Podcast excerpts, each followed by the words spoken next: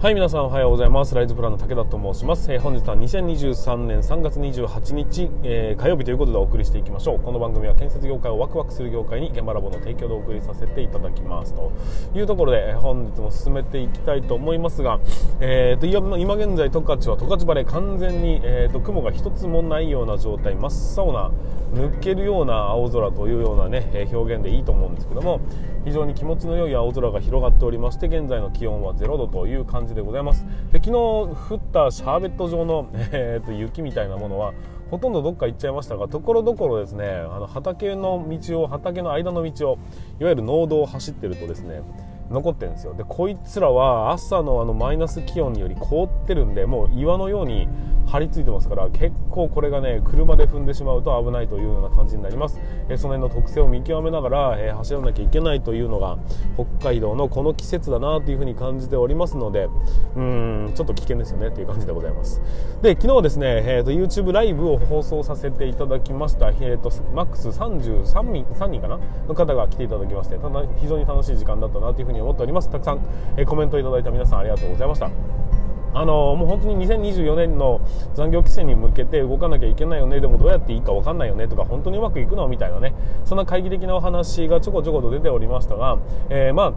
そんなねスパッとうまくいくとは思ってなくてもですねそれに向けて走らなければいけないと、まあ、いずれにせよ、まあ、そのライブでも話しましたが、あのそういうふうに取り組んで変わろうとしている会社と、えー、全然変わる気ないんだよねって会社があった時にどっちが生き残りますかと。10年後まで生き残ってますかということを、えー、パッとイメージしていただけますとですねやっぱり若者が集まってくる方が生き残るに決まってるわけですよ。っていう風な話になるとやっぱね、えーと、時代に即して変わろうとしてる会社の方が生き残っていくのはまあ必然なんだよなというような感じでございます。でまあうんと5年5年じゃなくて5分短縮5分の削減アイデアみたいなところで、えー、と言われたお題に対して全部答えるみたいなことをやっていったんですがうん、やっぱりねああいうのは面白いなっていうふに思いますし5分短縮どころじゃない短縮みたいなものってたくさんあるんですよ。でそういうアイデアをどんどんどんどんね具体策として、まあ、何何せ取り組んでいただきたいというのがね、えー、昨日の結論ではございましたが何せ1個や1個でもいいから2個でもいいからやってみてほしいんですよ。で自分の中でちょっと変わったことがあったり新しい取り組みがあったりするとその新しい取り組み同士がまた、えーと、1つくっついてですね、うんと、またさらに新しい何かを生み出してみたり、えー、知見が、まあ、見方がね全然変わってみたり僕が、あのー、紙ではなくて、えーと、パソコン上でというかノートパソコン上でこうタブレットタブレットみたいにしてね、えー、と図面をチェックすることによって変わった見識っていっぱいあるんですよ。やっぱりねうん。やってみてほしい。で他の人がやってるっていう状態が分かってるのであればきっと慣れ慣れなんですよ。あのやってみて自分は全然いい感じしてないが他の人はなんか楽しそうにやってるみたいなことがあるならばきっと楽しくなるタイミングが来るはずなんです。そのタイミングが来るまで、まあ、一生懸命ね、えーと、続けてみるっていうことが何せ大事で、まあ、要するに慣れなんですよ。慣れてほしいなっていう感じです。え Zoom もね慣れですし今でも普通に打ち合わせするのも Zoom じゃなくて来てもらえませんかって言われたらえ？ってなる。そのぐらい、まあ、僕はね3年間、えーと、起業してもう間もなく経ちますんでそうなると本当に Zoom 以外の打ち合わせって打ち合わせって何でしたっけ？みたいなことになるので、まあ、そのぐらい、えーと、重要かなというふうに思ったりしております。えーとまあねえ、いろんなことを取り組んでやってみてでそれによって得られた部分でまた変えていってっていうのを、え、繰り返していただければ多分気が付いたら業務というのは減っていくと思いますし、え、そういうふうにね、えー、いろいろと試していくっていうこの姿勢が何よりも若者を引きつけるんじゃないかなというふうに思いますんで、えそういうようなことを信じて進んでいただければなというふうに思っております。建設業界は面白いんですということを分かってもらえればなというふうに思います。はいということで本日も進めていきたいと思いますが準備の方はよろしいでしょうか。それでは今日も立ち入り禁止の向こう側へ行ってみましょう。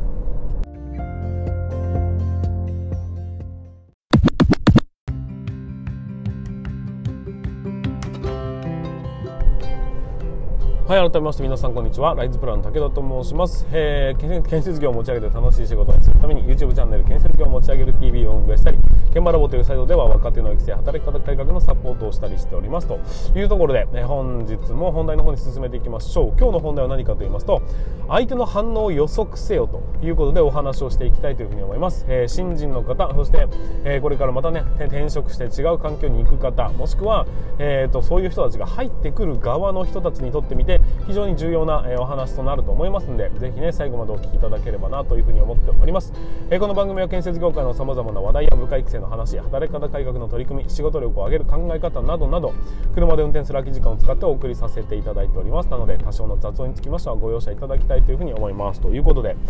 えー、と本日も、えー、と本題の方に進めていきますが、まあ、改めて言いましょう。相手の反応を予測せよということでこれね非常に重要な話なんですが結局、まあ、行き着く先は何って頭を使えって話なんですよ。で、うんと、ちょっと考えりゃ分かるでしょっていうようなところを考えずにトラブルになってみたりだとか相手の気持ちを傷つけてしまったりだとかそういうことってありえますよっていうところから、えー、しっかりね、えー、頭を使っていきましょうねというようなお話になっていきます。例えばですねあと新人の方。だったとしましょう、えー、そうすると新人とは分からないものである、まあ、非常にねこれはね、えーと学びやすい環境になりますので変に知ったかぶりするよりは圧倒的に成長は早いと思います。ただ分からないものであるっていう風なところを、えーと、極めすぎるとですね考えても分からないっていうことになってしまいがちなんです、えーと、一つだけ、えー、新人の方にアドバイスをするのであれば皆さんとうんと大人の人たちは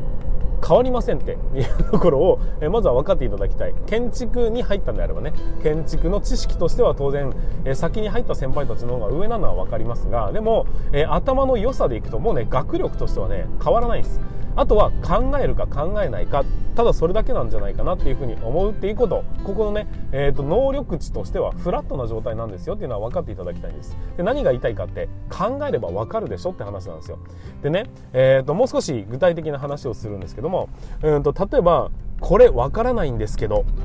っていうふうに質問を、え、上司にぶつける上司や先輩だとかにね、え、ぶつける場面があったとしましょう。その時そこの、うんと、これわからないんですけど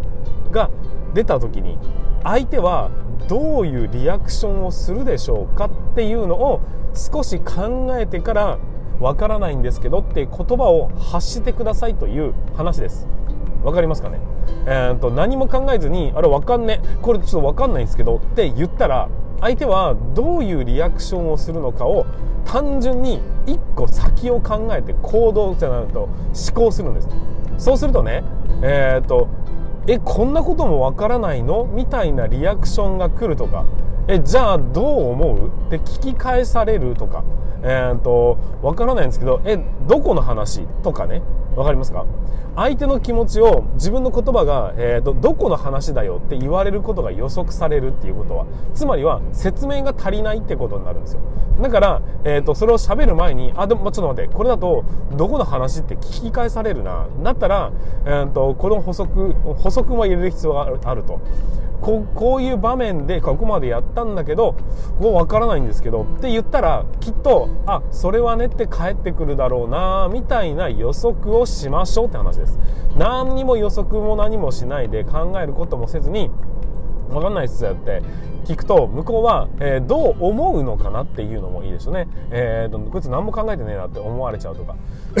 そういうふうに思うんだったら、えー、考えてると思わせる思われるような言葉を付け足せばいいって話です。転職している方も一緒ですね。新人だけじゃなくて全く一緒です、えこういうことを話すと相手はどう感じるのかもしくはどう切り返してくるのかっていうのを自分に置き換えて考えてみてほしいです。もう一回言いますよ、えー、っと皆さんと先輩とは同じ人間であり学力数値としてはほぼ一緒です、まあ、経験値だとかいろんな意味でね、えー、向こうの方が上手の部分もあると思いますが基本的に考えるという能力はもう備わってるんで相手が聞かれた時に